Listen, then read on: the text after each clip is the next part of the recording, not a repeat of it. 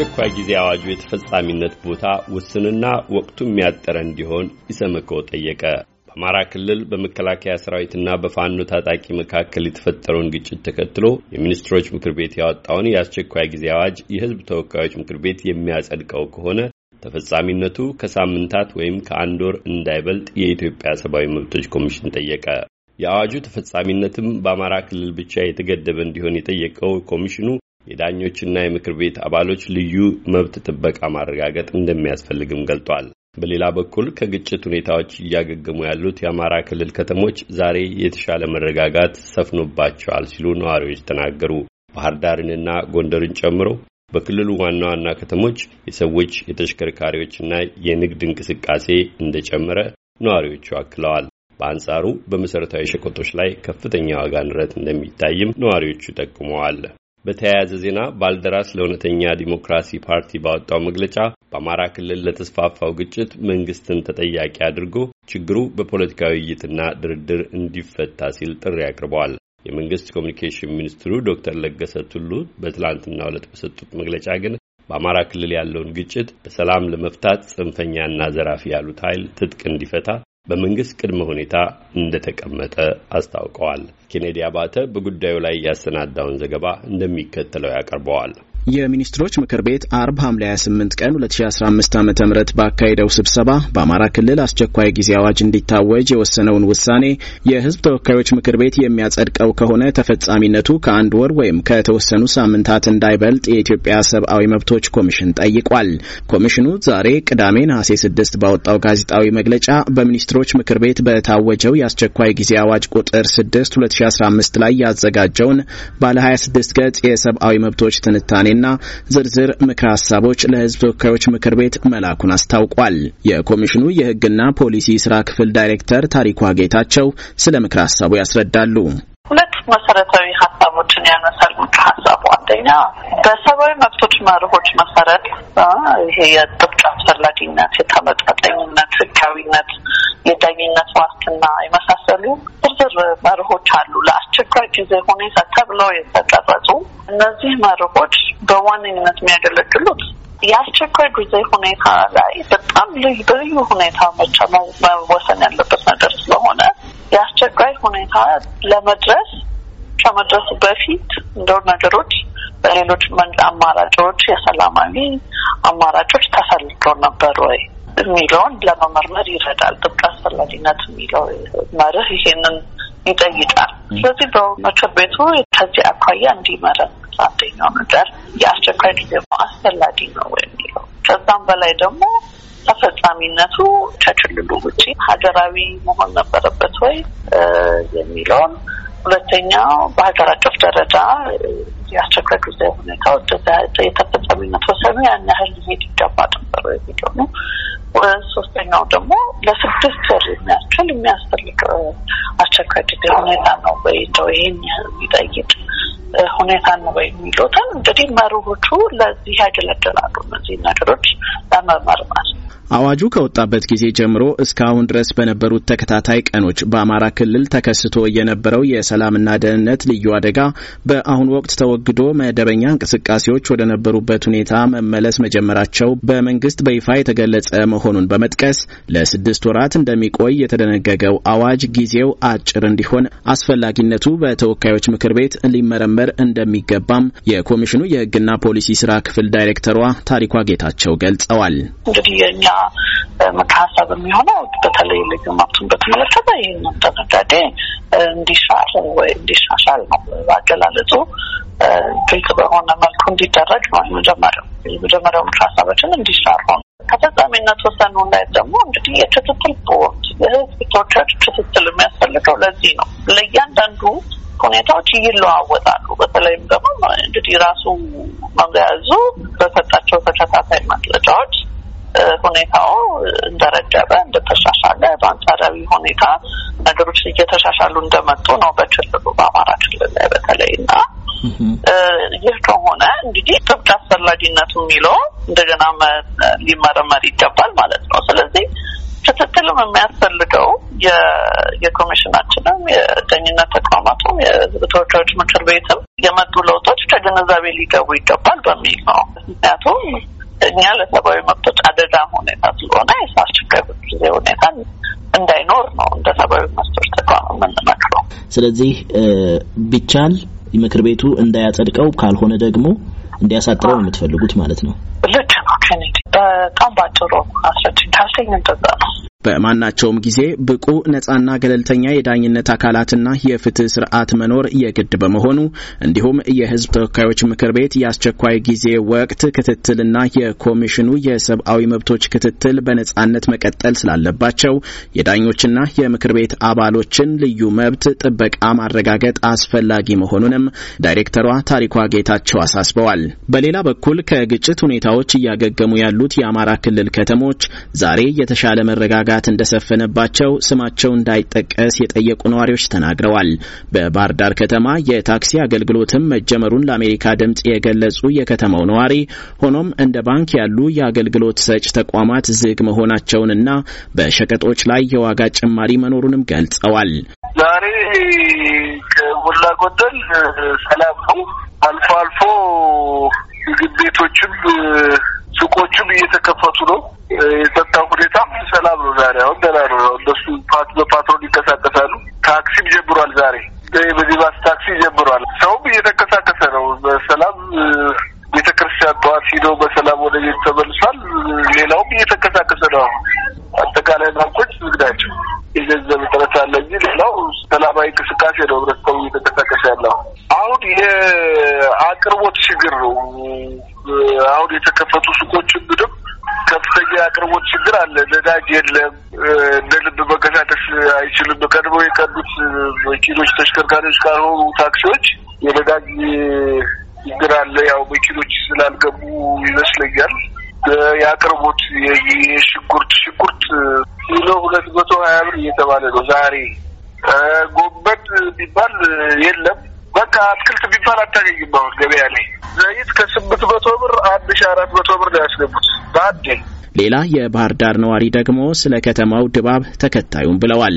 ባህር ዳር ሰላም ነው፣ ሰላም ነው፣ ሁሉ ሰላም ነው። መንገዶች ክፍት ናቸው፣ በሙሉ ክፍት ናቸው። አሁን ያሉት እንቅስቃሴ ተጀምሯል። ከመኪና መኪኖቹ የጭነት መኪናዎቹ ተዘግቶባቸው የነበሩት አንዳንዶቹ እንቅስቃሴ ጀምረዋል። አሁን ላይ ሰላም ነው፣ በአንጻሩ ሰላም ነው። እስካሁን ባለው ሰውስ እንዴት ነው? ከተማው ላይ እየተንቀሳቀሰ ነው? የሰው እንቅስቃሴ ይታያል በደንብ? አሁን አብዛኛው በእግር መኪኖቹ እንዳልኩ የጭነት መኪኖቹ ነው የሚንቀሳቀሱ። በእግር እንቅስቃሴ አለ። በከተሙ ውስጥ ወታደሮች አሉ፣ ይንቀሳቀሳሉ። ፖሊስም አሁን አልፎ አልፎ እንቅስቃሴ እያካሄደ ነው። በአንጻሩ ውስጥ አሁን ከነበሩት ቀናቶች የተሻለ ሰላም አለ። ሱቅ አልተጀመረ። ምናልባት በየሰፈሩ ያሉ ሱቆቹ እየሰሩ ነው። ነገር ግን ሌሎቹ ሱቆች አልተከፈቱም። ከተማ ላይ ያሉ ሱቆች ሸቀጥ ሱቅ ምናምን ምናምን ስራ አልጀመረም። ገና ነው። የመንግስት አገልግሎት ተቋማቶች ስራ አልጀመሩም። ማንም ስራ አልጀመረም። ባይዞች እና ምናልባት ሰኞ ማክሰኞ ሊጀመር ይችላል የሚል ግምት አለኝ። ግን በአሁኑ ባለው የመንግስት ተቋማት ስራ አልጀመሩም። ባንክም እንደዛው ነው። ያው ባንክ ስራ አልጀመረም። ገና ነው። አየር መንገድስ እንዲያው አገልግሎት እየሰጠ ነው? እሱ ማክሰኞ ምናምን ወይም ሮቡ አካባቢ ነው ያቋረጠ እንጂ ከዛ ውጭ እንደሚሰጥ የሄዱ ሰዎች ነገሮች የአየር ትራንስፖርቱን የተጠቀሙ የጎንደር ከተማም ዛሬ ከትናንቱ የተሻለ የሰዎች እንቅስቃሴ እንደተስተዋለባት በተወሰነ መልኩ በጎዳናዎች ላይ ተሽከርካሪዎችም መኖራቸውን አንድ የከተማዋ ነዋሪ ገልጸዋል። አውሮፕላን ማረፊያው አገልግሎት መስጠት መጀመሩንም የተናገሩት እኚሁ አስተያየት ሰጭ አልፎ አልፎ የንግድ ተቋማት የተከፈቱ ቢሆንም የዋጋ ጭማሪ መኖሩን አመልክተዋል። ተንቀሳቅሻለሁ፣ ለማየት ሞክሬያለሁ። ያው እንቅስቃሴዎች ሙሉ በሙሉም ባይሆን ከሞላ ጎደል ይታያል። ሚኒባሶችም ይሽከረከራሉ። የግል መኪኖችም አንድ መጠነኛ የሆነ ቁጥር ይታያሉ።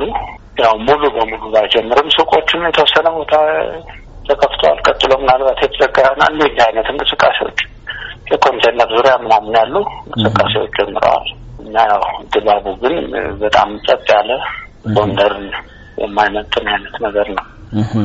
እስኪ እንዲያው ምን ታዘቡ? በአጠቃላይ ከቀናት በኋላ ነው የወጡት ከአካባቢዎትና ምን ታዘቡ? ከተማ ላይ ያው ያየሁት አንደኛ በቃ ሰው የመደናገጥና ተስፋ የሌለ ህይወት የለም ነገ ምን እንደሚሆን በሰዓት ምን ለውጥ ሊመጣ እንደሚችል በእርግጠኝነት ሊከሰት የሚችለውን ነገር ሳይታወቅ የሚኖርበት ዓለም ውስጥ እንዳለ ነው የሚሰማው ከኔ ከራሴ ጀምሮ። ግን ያው እለት ህይወቱን ለመግፋት ይመስለኛል ተወሰኑ ዘንብልን ምንም የያዘ ሰው ወደ ወዲህ ታያለህ። ሚኒባሶችም የሚንቀሳቀሱ አሉ። ብዙም የደመቀ ነገር አልጀመረም። ኮንቴነር ላይ ካሉ እንትኖች ላይ ሰዎች ሲበሉ ሲጠጡ አይቻለሁ እና ያንን የሚያስተናግድ ነገር አለ። አየር ማረፊያ እኮ በቀደም አንድ አራት በረራዎች እንዳረፉ ሰምቻለሁ። ከትናንት በፊት ትናንት አርብ ነው አይደል? ሐሙስ ዕለት ማለት ነው። ትናንት ያ በረራ ይቀጥል አይቀጥል አላወቅኩም፣ አልደወልኩም፣ ግን እንደሚቀጥል ነው። በአጠቃላይ ማህበራዊ ችግሩ ግን ብዙ ነው። የዋጋ ጭማሪም ጨምሯል። በዚህን ያህል ይጨምረዋል ብሎ ማለት እንኳ ባይቻል መቶ ሀያ መቶ ሰላሳ ዘይት መቶ ስልሳ ምን እንደዚህ አይነት ነገር ምግብ እህሎች ምኖችም እንደዚህ የመጨመር አይነት እንትኖች አሉ እና ይሄ በማህበረሰቡ ላይ እንግዲህ ካለው ሰፊ ችግር ጋር ተዳምሮ ነው ቀላል ሊሆን አይችልም ብዬ ገምታለሁ። ከባድ ነው ነው። የሰሜን ሸዋዋ ሸዋሮቢት ደግሞ የባንክ አገልግሎትም እንደተጀመረባት አንድ የከተማዋ ነዋሪ ተናግረዋል። ምንም የለም፣ ያው ሰላም ነው። መኪና መንገድ ጀምሯል። ስራ ሁሉም ጀምሯል። አሁን ዛሬ ተከፍቷል። እንቅስቃሴ ዛሬ ገበያ ነው። ሁሉም ወጥቷል። ባንክ ምንም ተከፍቷል። ትላንት እስከ ስምንት ሰዓት ነው ምናምን ሰርተዋል። አሁን ክፍት ነው። ዛሬ ቅዳሜ ያው ሊሰሩ ነው እስከ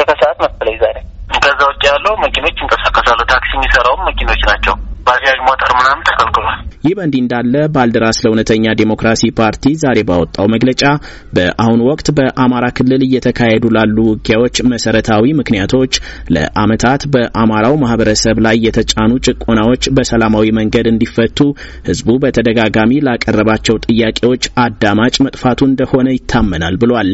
በአሁኑ ወቅት በክልሉ ባለው ግጭት ላይ መንግስት ከመጠን ያለፈ ኃይል ተጠቅሞ በሰላማዊ ነዋሪዎች ላይ በአየርና ከባድ መሳሪያ በመጠቀም ጥቃት እያደረሰ ነው በማለት የከሰሰው ባልደራስ ይህ ድርጊት በአስቸኳይ እንዲቆም ሲልም ጠይቋል። ይሁን እንጂ ጽንፈኛና ዘራፊ ብሎ በሚጠራቸው አካላት ላይ ህግ ማስከበር የሚለውን እርምጃ መውሰዱን የሚገልጸው መንግስት መከላከያ ሰራዊቱ ሰላማዊ ሰዎችን ኢላማ ያደረገ ጥቃት ፈጽሟል በሚል የሚቀርብበትን ክስ ከዚህ ቀደም አስተባብሏል። እንዲያውም ጽንፈኛና ዘራፊ ባሏቸው ኃይሎች ላይ ተወሰደ ባሉት የህግ ማስከበር እርምጃ ወቅት የአማራ ክልል ህብረተሰብ ለሰራዊቱ ድጋፍ ማድረጉን የመንግስት ኮሚኒኬሽን አገልግሎት ሚኒስትር ዶክተር ለገሰ ቱሉ የአስቸኳይ ጊዜ ጠቅላይ መምሪያው ያከናወናቸውን ተግባራት በተመለከተ ትናንት ለአገር ውስጥ መገናኛ ብዙኃን መግለጫ በሰጡበት ወቅት ተናግረዋል። በሰላማዊ ሰዎች ላይ ስለደረሰው ጉዳት ግን አልገለጹም። ባልደራስ ለእውነተኛ ዲሞክራሲ ፓርቲ በዛሬው መግለጫው በአማራ ክልል ላለው ግጭት መፍትሄ ለማስገኘት የፌዴራሉ መንግስትና ፋኖ በዋና ዋና አገራዊ ጉዳዮች ላይ ፖለቲካዊ ውይይትና ድርድር እንዲጀምሩ ጥሪ አቅርበዋል። በአማራ ክልል ያለው ግጭት እንዳሳሰባቸው የገለጹ የተለያዩ ዓለም አቀፍና የአገር ውስጥ አካላትም ችግሮች በድርድርና ውይይት እንዲፈቱ መጠየቃቸው ይታወቃል። የመንግስት ኮሚኒኬሽን ሚኒስትሩ ዶክተር ለገሰ ቱሉ ግን በትናንቱ መግለጫቸው መንግስት ማንኛውንም ጥቃት መከላከል የሚያስችል ኃይል መገንባቱን ገልጸው ሆኖም በአማራ ክልል ያለው ግጭት በሰላም እንዲፈታ ከተፈለገ መሟላት አለበት ያሉትን ቅድመ ሁኔታ አስቀምጠዋል። እንኳን በውስጣችን የሚፈጠሩ ችግሮች ይቅርና ከሌሎች አካባቢዎች ከየትኛውም ወገን የሚሰነዘር ጥቃትን ለመመከት የሚያስችል የጸጥታና የደህንነት ተቋማት ሀገራችን መገንባቷን ጠላትም ወዳጅም በዚህ አጋጣሚ እንዲገነዘብ ማሳሰብ እንወዳለን። የሰላም አማራጮችም ለማንኛውም ለሁሉም ምንጊዜም ክፍት መሆናቸውን አሁንም ደጋግመን እንገልጻለን። ከነዚህ ኃይሎች የሚጠበቀው በዝርፊያ በግድያና በልዩ ልዩ መንገዶች የታጠቋቸውንና ያከሟቸውን ያከማቿቸውን ህገወጥ የጦር መሳሪያዎች በማስቀመጥ ወደ ተዘጋጁላቸው ካምፖች በሰላም በመሰባሰብ ብቻ ነው። በተለየ መንገድ እነዚህን ኃይሎች ወደ ሰላም ለማምጣት የሚፈልጉ አካላት ካሉም ይህንኑ መንገድ ብቻ መጠቀም ይኖርባቸዋል። ባልደራስ ፓርቲ የወቅቱን የአማራ ክልል ሁኔታ በተመለከተ ባወጣው በዛሬው መግለጫው ያነሳው ሌላው ጉዳይ ማንነትን መሰረት ያደረገ ያለውን እስር የሚመለከት ነው። ፓርቲው በአዲስ አበባ ከተማ ከ2015 ዓ ም አጋማሽ ጀምሮ በአማራ ምሁራን፣ በጋዜጠኞችና በተለያዩ ሙያዎች በተሰማሩ ዜጎች ላይ የነገድ ማንነትን መሰረት ባደረገ መመዘኛ በስፋት እስራትና እንግልት እየተካሄደ ይገኛል ብሏል። በመሆኑም የፓርቲውን አባላት ጨምሮ ያለ ተጨባጭ ህጋዊ ምክንያት ምክንያት የታሰሩ ሁሉ በአስቸኳይ እንዲፈቱ ሲል ባልደራስ ጠይቋል። ከአስቸኳይ አዋጁ ድንጋጌ በኋላ የህዝብ እንደራሴዎችንና የመገናኛ ብዙሀን ባለሙያዎችን ጨምሮ የተለያዩ ሰዎች በአዲስ አበባ ከተማ መታሰራቸው ይታወቃል። የጋዜጠኞች መብት ተሟጋች ኮሚቴ ሲፒጄ ባወጣው መግለጫ አልፋ ሚዲያ የተባለ የዩቲዩብ መገናኛ ብዙሀን መስራችና አዘጋጅ በቃሉ አላምረውን የኢትዮጵያ ባለስልጣናት በአስቸኳይ ሊፈቱ ይገባል ማለቱም አይዘነጋም። ይሁንና ከአስቸኳይ ጊዜ አዋጁ በኋላ 23 ሰዎች ብቻ መታሰራቸውን ትናንት በሰጡት መግለጫ ላይ የተናገሩት የፌዴራል ፖሊስ ምክትል ኮሚሽነር ጄኔራል ዘላለም መንግስቴ እነርሱም በአማራ ክልል ከመንግስት ኃይሎች ጋር ግጭት ውስጥ ከሚገኙና ጽንፈኛ ካሏቸው ቡድኖች ጋር ግንኙነት ያላቸው እንደሆኑ አብራርተዋል። እነዚህ 23 የሚጠጉ ተጠርጣሪዎች ቀጥታም ይሁን ቀጥታ ባልሆነ መንገድ ከዚህ ዘራፊና ጽንፈኛ ቡድን ጋር የተያያዘ ኔትወርክ በማደራጀት ትግሉን ወይም እዛ የሚደረገውን ጥፋት በማቀጣጠል ከፍተኛ የሆነ ሚና ድርሻቸው የጎላ መሬት ላይ ካሉት ከዘራፊዎች ከገዳዮቹ ባልተናነሰ በከተሞች ሆነው የመረጃ ሽፋን የሚሰጡ ለሚዲያ ሽፋን የሚሰጡ ወይም ደግሞ የሚዲያ ተልእኮና ግዳጅ ይዘው በዩቲዩበር በተለያየ መንገድ ስራ የሚሰሩ የሎጂስቲክና የፋይናንስ ማሰባሰብ ስራን ስምሪት ወስደው የሚሰሩ አንዳንዶቹ ደግሞ ለልዩ ግዳጅ ወደ ከተማ የገቡ በቁጥጥር ስር ውሎ ምርመራ እያከናወነ መሆኑን ማሳወቅ እንወዳለን። ከአማራ ክልል በተጨማሪ እንደ አስፈላጊነቱ በመላው ኢትዮጵያ ተግባራዊ ይሆናል የተባለውን የአስቸኳይ ጊዜ አዋጅ ለትርጉም አሻሚ የሆኑና ተለጥጠው በመተግበር ተገቢ ላልሆነ አፈጻጸምና የሰብአዊ መብቶች አደጋ ሊሆኑ የሚችሉ ድንጋጌዎች እንዳሉት ኢሰመኮ በዛሬው መግለጫው አስታውቋል። በመሆኑም ሊደረጉ የሚገባቸውን ማሻሻያዎች በዝርዝር በማቅረብ ምክር ሀሳብ መስጠቱንም የገለጸው ኮሚሽኑ በመጪው ሰኞ ነሐሴ 8 ቀን 2015 ዓ ም በአዋጁ ላይ ለመምከርና ለመወሰን አስቸኳይ ስብሰባ የጠራው የሕዝብ ተወካዮች ምክር ቤት የኮሚሽኑን ምክር ሀሳቦች በጥንቃቄ አጢኖ ተግባራዊ እንዲያደርጋቸውም ጠይቋል። ለአሜሪካ ድምጽ ኬኔዲ አባተ አዲስ አበባ